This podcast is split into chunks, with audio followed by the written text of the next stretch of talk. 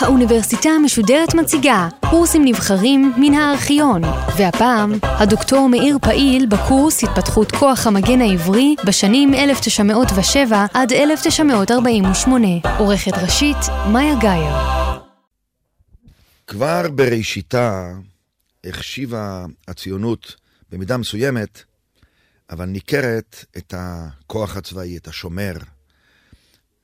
באופן עקרוני, הציונות ראתה את עצמה כתנועת השחרור הלאומי המודרנית של העם היהודי. שחרור על ידי נטישת הגולה וקיבוץ גלויות אל ארץ ישראל. ובארץ ישראל, יצירת אומה יהודית מתחדשת על תשתית של עמל יצרני עברי. מן התשתית הזו נועדה כמובן לצמוח גם תרבות מתחדשת, מקורית. היה ברור כבר בראשית המפעל הציוני כי לצידו של העמל היצרני העברי צריכה להתפתח גם שמירה והגנה. אפילו הרב צבי קלישר, ב-1862, טען כי צריך להכין בארץ ישראל שומרים מלומדי מלחמה, למען לא יבואו הערבים לשדות הזרע ומטעי הכרמים, שהם פרי העמל היצרני. ארגון שמירה הראשון, מאורגן, מסודר, הוקם רק בספטמבר 1907 בדירתו של יצחק בן צבי ביפו, והוא נקרא בר גיורא, על שמו של אחד המנהיגים של המרד נגד הרומאים במאה הראשונה לספירה, שמעון בר גיורא. הרוח החיה בהקמת בר גיורא היה ישראל שוחט. המייסדים היו עשרה, אחד עשרה חבר'ה. כמעט כולם אנשי עלייה שנייה, שהחלו לעלות ארצה רק ב-1904. כולם ראו את עצמם חברים במפלגת פועלי ציון. רובם גם פעלו קודם במזרח אירופה, ברחבי האימפריה הרוסית הצארית, בארגוני ההגנה העצמית היהודיים, נגד הפוגרומים, בליטא, ברוסיה הלבנה, באוקראינה, בבסרביה ובקווקז. אבל הניצנים של השומר, של השמירה, החלו כבר קודם לכן. היו התנפלויות על המושבות בראש פינה ב-1882, כתוצאה מפרשה של נקמת דם, בפתח תקווה ב-86, ערביי יהודי על פתח תקווה, בגדרה ב-892-3 גם קודם, במטולה ב-1898, ביסוד המעלה ב-1903, ובערך באותו זמן שהתחילה העלייה השנייה על בת שלמה ב-1905, ואפילו ב-1908 היו איזה התנגשויות דמים ב- ביפו, שערבים התנפלו על יהודים. מקור ההסתכסכות ההתחלתי, עוד לפני הקמת בר גיורא, היה כלכלי ולא לאומי.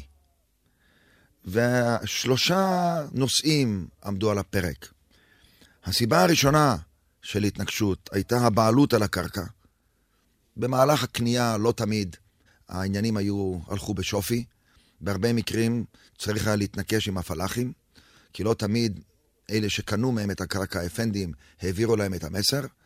והנורמה של העברת קרקע באותם ימים בין בעלים ערביים או טורקיים היה שמעבירים את הבעלות על הקרקע אבל משאירים את הפלאחים. זה מקור אחד לסכסוך. המקור השני על זכויות מרעה, על פי הנורמות של המזרח התיכון, שלאחר קציר מותר לראות, ולא תמיד היישוב היהודי הבין את זה. וכמובן היו סכסוכים על גנבות. גנבו והיהודים לא נתנו.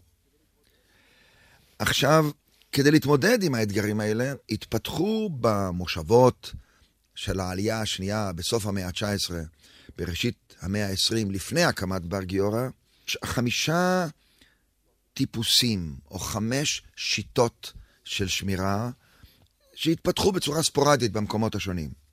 שיטה ראשונה זה טיפוס השומר, השאטר, הגיבור החכם, שפועל לבדו, רכוב על סוס או ברגל, יודע ערבית, מצוי בסגנון ערב, יוצר אפקט של הרתעה תוך משא ומתן, ומשתדל מאוד שלא לפגוע, שלא להעליב, שלא להחלים, אבל להיות תקיף תוך משא ומתן. מאוד משתדלים כמובן לא להרוג. האיש הבולט ביותר בהיסטוריה הציונית, בדגם הזה היה אברהם שפירא, מפתח תקווה. שיטה שנייה זה הפעלת האיכרים והתושבים היהודיים לשמירה ולהזעקה בעת הצורך, על ידי תור, דבר שהוא מקובל וידוע.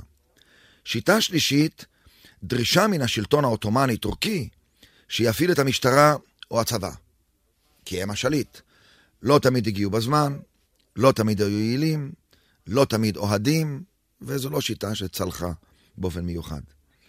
השיטה הרביעית, שכירים משטרתיים, או של הז'נדרמריה הטורקית, שילמו פשוט כסף לשלטון כדי להפקיד כך וכך שומרים במקום קונקרטי, זה היה מקובל הרבה זמן במטולה, כנגד הדרוזים שבסביבה.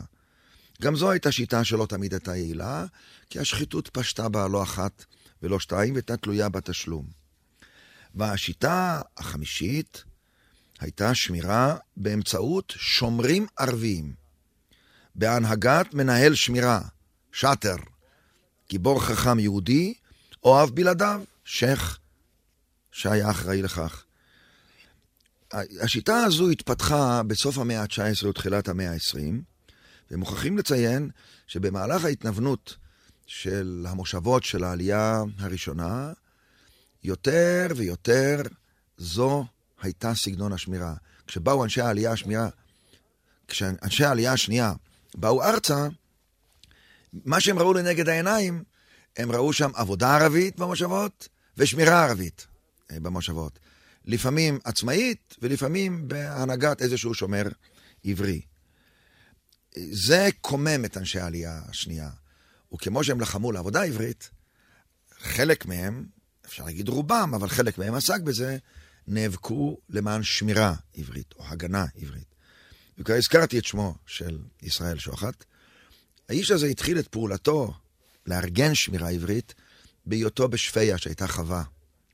ומעניין לראות איך הוא צובר לעצמו אנשים, כדי ליצור ארגון של אנשים טובים. בהתחלה הוא משכנע את אלכסנדר זייד, יליד הארץ דווקא, לפעול איתו יחד. שניהם מתקשרים עם הפועלים היהודיים בזיכרון יעקב, הוא מוצאים עוד ארבעה מהימנים, נאמנים בזיכרון יעקב, ומקימים מין קבוצה, אפשר לקרוא לה שישייה. הארבעה הנוספים הם ישראל גלעדי, צבי בקר, יחזקאל ניסנוב ומנדל פורטוגלי, אנשים שהתפרסמו לימים כאנשי השומר. הם לא מצליחים, השישייה הזו, לשכנע את מנהל החווה בשפיה לקבל אותם כשומרים או למסור להם את השמירה. השמירה בשפיה היא בידי ערבים. כישלון שפיה, זאת אומרת הכישלון של ישראל שוחט, לשכנע את מנהל החווה בשפיה, שצריך לאמץ בשפיה שמירה יהודית, שכנע את ישראל שוחט שהוא צריך גיבוי פוליטי. וישראל שוחט מצטרף למפלגת פועלי ציון, נהפך לאחד המנהיגים שלה, וב-1907 הוא יוצר מצב שהארגון הקטן שלו רואה את עצמו שייך למפלגת פועלי ציון. הוא נשלח על ידי פועלי ציון בארץ לקונגרס הציוני השמיני בהאג, ויחד איתו מן הארץ יוצא יצחק בן צבי, כשלפני שהם יוצאים, שני אלה, יצחק בן צבי, ישראל שוחט, והשישייה שהזכרתי קודם, ועוד שלושה, יחד עשרה אנשים, מחליטים שצריך להקים ארגון שמירה, ומן הראוי להביא לארגון הזה את ברכתו של הקונגרס הציוני, של מפלגת פועלי ציון. רק כשהם חזרו משם, לאחר שישראל שוחט הרגישו שכנע כמה מנהיגים, הוא למשל הרגישו אפילו שכנע את ברבורוכוב, שצריך להקים דברים כאלה, חוזר ישראל שוחט, וב-29 בספטמבר 1907, בביתו של יצחק בן צבי, ביפו, העשירייה הזו, ועוד אחד, ברלה שוויגר, זאת אומרת, אפשר לומר שלא יותר מ-11 אנשים הקימו את הארגון שנקרא בר גיורא. הארגון הזה תפקד כשנתיים עד שמתוכו צמח השומר. מהר מאוד, לאחר הקמתם, הם הצליחו להתקבל בחווה בסג'רה כקבוצת פועלים, והם קיימו במקום קומונה. קומונה של עובדים בכלל. הם נתקבלו לסג'רה לא בתור שומרים, אלא בתור פועלים, עבריים. ורק בתוך העבודה בסג'רה, הסכים מנהל החווה שם, לאחר דין ודברים, וויכוחים, ואפילו פרובוקציה, שהחבר'ה עשו, שהם הוכיחו לו שהשמירה הערבית לא טובה, והם מצליחים לגנוב כל מיני אה, מוצרים, וביניהם אפילו פרות, הוא שוכנע שהוא מוסר להם את השמירה. זאת אומרת, הפעם הראשונה שמסרה שמירה עברית לידי, לידי קבוצה מאורגנת היה אה, בסג'רה. עכשיו, האנשים הללו קיבלו את השמירה כעבור כמה זמן גם במסחה. מסחה זה כפר תבור. שם הצליחו. המעניין הוא שדרישתם הראשונה לקבל את השמירה במסחה הייתה שתהיה שם לא רק שמירה עברית, אלא גם עבודה עברית. הם לא הצליחו במאה אחוזים, אבל הצליחו גם להכניס לשם את השיטה של עבודה העברית. ארגון השומר נוסד באפריל 1909. זאת אומרת, כעבור שנה וחצי במסחה, בכפר תבור, כארגון יחסית גדול. זאת אומרת, חברי השומר בתקופה הראשונה, אה, נגיד עד 1912-13, הם הגיעו לכלל מאה בני אדם, מאה שומרים. ולאחר מסחה, הם לאט לאט, בשכנוע, הצליחו לקבל במאורגן שמירה על הרבה מקומות בארץ. זה הגיע לחדרה, ליבנה, לבית גן, למנחמיה, אפילו קצת בית גניה, כנרת. זה הגיע לדרום, גדרה, רחובות, ראשון לציון, ותקופה מסוימת אפילו אה, באבן שמן. הם uh, קיבלו על עצמם לאבטח הקמת נקודות חדשות. נגיד הקמת מרחביה, ושם הייתה תגרה uh, רצינית. החשוב והמעניין בארגון השומר, שהוא נבנה מעגלים מעגלים וראה את עצמו ארגון ארצי. בתקופה הזו, ישראל שוחט העביר את, נקרא לזה המפקדה שלו, לא, לא השתמשו במילה מפקדה, המרכז שלו לחיפה. וניהל את השומר ועד, ישראל שוחט, מנדל פורטוגלי, ישראל גלעדי. אבל ישראל שוחט היה האיש המרכזי. ומי שעוקב אחרי השומר רואה שהשומר בנוי ככה. ישנה קבוצת עילית של יודעי סוד, זה אותם מייסדי בר גיורא. זוהי העילית. זה לא נעים, לא נכון להגיד אריסטוקרטית, אבל זו עילית שאפשר לסמוך עליה. מסביבו, מסביבם פועל המעגל השני של אלה שנבחרו להיות חברי השומר, שאפשר היה לסמוך עליהם. הם יכלו להיות שומרים עצמאיים, הם יכלו להיות רכזי שמירה. והמעגל השלישי היה ניסיון מעניין מאוד שאנשי השומר רצו להקים, ובחלקו הצליחו. הם רצו להקים במושבות השונות מוסד שנקרא ליגיון העבודה. זאת אומרת, פריפריה, של פועלים עבריים שעבדו במושבות, שהם היו רזרבואר, עתודת שומרים, כפי שהשומרים היו לפעמים עתודת פועלים. בקיצור, הם ראו את עצמם מין ארגון שמירה שהוא בנוי מקבוצות עילית, ותיקי בר גיורא, אנשי השומר, מן אוונגרד, נקרא לו ביטחוני, אבל שהוא בונה את עצמו, צומח בתוך חברה, בתוך אמביאנס של פועלים יהודיים. הניסיון הזה של ישראל שוחט קצת הדאיג את פועלי, מפלגת פועלי ציון. כי הם חששו שאם אתה מנסה לעודד לגיון עבודה, אתה בעצם בונה ארגון מפלגתי פוליטי מתחרה עם, פועל, עם מפלגת פועלי ציון, והם הביטו על הניסיון הזה לא בעין אוהדת מלאה, אלא היו בנושא הזה ויכוחים לא מעטים. שיטות השמירה של השומר הם, אין, אין, זה לא, אנחנו לא עוסקים בקורס בהיסטוריה צבאית פרופר, אבל הם פיתחו את שיטת השמירה הצמודה מבפנים, העברית. הם התחילו לצאת מחוץ, לא הייתה גדר, לחומה, לשמור, ב, בלילה בצמוד מבחוץ. שמירת שדות רכובה ביום, לפעמים גם בלילה. התחילו להכניס נורמה חשובה מאוד של מרדף אחרי גנבים, אחרי פושטים, ביום ודאי באמצעות סוסים, אבל גם בלילה, כדי לתפוס אותם עוד בו בלילה, על פי היכרות עם הסביבה הקרובה, איפה ישנם כפרים ערביים, איפה ישנם, ישנם מעלי בדואים, שאפשרו להם לרדוף מיד ולהציב מערב על יד המאהל ולתפוס את הגנבים שהם חוזרים עם שללם.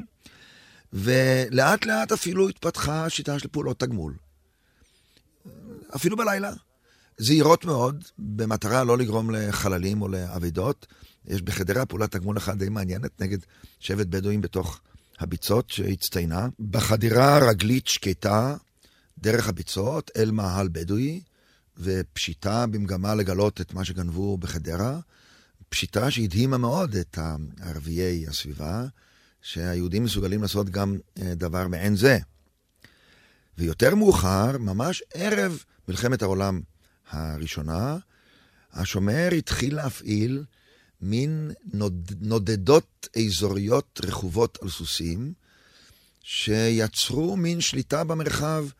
זה בלט מאוד באזורי הגליל התחתון, נגיד בין כפר תבור, סג'רה, יבנאל, בית גן.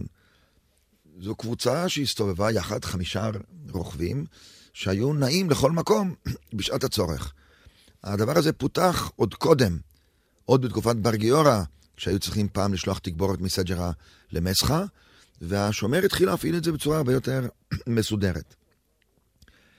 מה שעוד מעניין, מאחר שהשומר הייתה קבוצה אידאית, ומאחר שהם התחילו בחיים של קומונה בסג'רה, ומאחר שלא ראו את עצמם חיילים אנשי קבע, ובינתיים הקימו משפחות ונשים הצטרפו גם הן להשומר, הם התחילו לעיין בהתיישבות.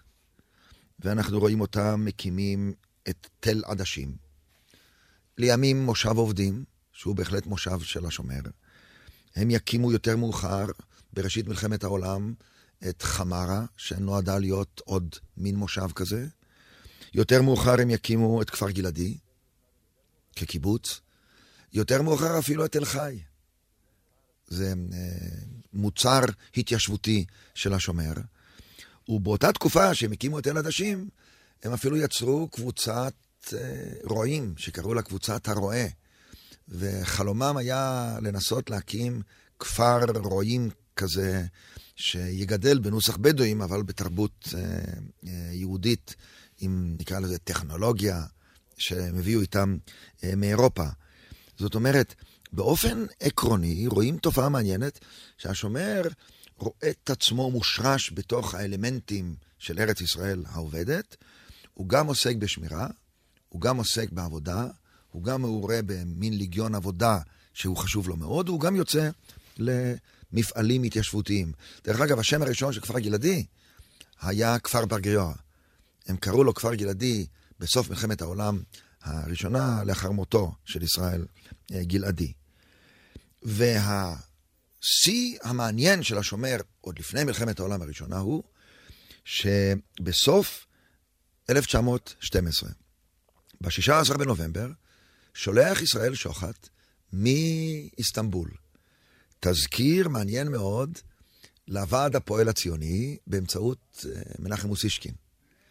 ובו הוא מציע להקים ארגון הגנה ארצי, והוא מעמיד את אגודת השומר ככוח המבצע של ההסתדרות הזו, הסתדרות השומר, שתהיה כוח הגנה ארצי, עם מרכז שלכאורה צריך להיות כפוף לוועד הפועל הציוני. והוא מציע שיטות מעניינות מאוד, ורואים בעליל את, אצלו, יש לו מעגל אנשי השומר, שכבר יודעים, המעגל של לגיון העבודה, שהוא קצת חרד שהוא לא בתפקד טוב, כי מפלגת פועלי ציון היא נגדו, והוא מציע, במקום לגיון העבודה, ארגון ארצי של שומרים, רשומים, מאורגנים, מאומנים, עם מחסני נשק, שבערך יפעלו כך. ותיקי השומר, ולאט לאט עוד ועוד חברים, משמשים כאנשי קבע, היינו קוראים להם. הם עובדים בשמירה. ואילו בכל המושבות, בכל מושבה ומושבה, תהיה קבוצה די גדולה של פועלים ואיכרים, הוא מדגיש את זה ממש, שהם קשורים לארגון, יש להם נשק במחסנים של השומר, חלקו יכול להיות לגלי, חלקו יכול להיות אה, אה, בלתי לגלי, וכך מאורגנת השמירה וההגנה בכל הארץ בקנה מידה ארצי עם נודדות שפועלות בין היישובים. תפיסה זו, שרואה את ארגון המגן כארגון ארצי, ממושמע, מסודר, מושרש בתוך עמו, נקרא לזה, ובאיזושהי דרך כפוף למוסדות המדיניים של התנועה הציונית, אם כי על זה היה ויכוח, היו רבים שטענו שישראל שוחט אה, בעצם התכוון לקבל חסות של הממסד הציוני, אבל היה מעדיף לפעול די בעצמו עם אנשי השומר שסביבו. שיטה זו, מי שיש לו חוש היסטורי יכול לראות שערב מלחמת העולם הראשונה, בסוף 1912, ראשית 1913, מונח יסוד תיאורטי וארגוני להקמת ארגון ההגנה שרק התחוללה ב-1920, מספר שנים לאחר מלחמת אה, העולם הראשונה. גורלו של השומר ערב מלחמת העולם הראשונה או במלחמה, לפחות בתקופה הראשונה, היה די מר. מפני שערב המלחמה, בגלל יחסים מעורערים בין השומר והאיכרים במושבות הדרום, השומר נאלץ לפנות את השמירה שם ונסוג צפונה. באה מלחמת אה, העולם הראשונה, והטורקים רדפו ממש כל מיני מחזיקי נשק, ולא נתנו להם להשתולל באופן אה, גלוי. השומר ממשיך לראות את עצמו כארגון ההגנה והשמירה היחיד, היציג, מטעם הממסד, גם הציוני וגם ההתיישבותי של ארץ ישראל העובדת שלה, אז פועלי ציון. במידה מסוימת אפילו של הפועל הצעיר, אם כי הפועל הצעיר לא רצה לשתף אה, פעולה אה, מלאה. הוא נהפך לבלתי לגלי לחלוטין בעיני הטורקים. חלק מהמנהיגות שלו מגורשת, מפני שהם לא, אזר, לא אזרחי האימפריה העות'מאנית, והם מגיעים למקומות שונים. חלק מההנהגה נאסרת. חלק מההנהגה מוגלה, ורק בהדרגה, לקראת 1917, לפני כיבוש הדרום והנגב, זאת אומרת, לפני כיבוש באר שבע ועזה על ידי הבריטים, נקרא השומר מחדש אל מושבות הדרום, כדי לכונן שם מחדש את השמירה, והוא מגיע לקראת סוף מלחמת העולם, וערב הכיבוש הבריטי, למעמד של, אפשר להגיד, הכוח הארצי, החמוש, או אפשר לקרוא לזה כוח המגן הארצי של היישוב היהודי, הוא הכוח המגן הכי ארצי, אפשר לקרוא לו כך, כשהוא גם דואג לשתף פעולה עם קבוצות אחרות, ובתקופה, תוך כדי 1917, שהטורקים גירשו כל מיני יהודים מיישובים בדרום, ובכלל זה מתל אביב, כשנשארו שם קבוצות שמירה, השומר קיבל במידה רבה חסות עליהם, וכך קרה שלקראת סוף 1917, הכיבוש על ידי הבריטים מידי הטורקים, השומר הגיע לשיא חדש של פריסה ארצית, כשהוא פועל ממרכזו בתל עדשים. שם היה אה, מרכזו. זאת אומרת, ערב הכיבוש הבריטי, השומר דה פקטו זכה למעמד די מקובל ודי רציני ברחבי ההתיישבות העברית המודרנית בארץ ישראל, לא בירושלים, אבל באזור תל אביב, יפו, ובהתיישבות החקלאית נקרא לה, והוא בהחלט יכול היה לראות את, את הישגיו בסיפוק מסוים. אם כי כל היישוב היה אז קטן מאוד, סביב 50-60 אלף איש, שמתוכם, נגיד, חלק די גדול היה בירושלים עצמה. זאת אומרת, רק בקרב היישוב הציוני, השומר הגיע למצב כזה. בין אותם 30-35 אלף אלמנטים ציוניים, יישוביים, חקלאיים וחלוציים שנמצאו אה, אז בארץ.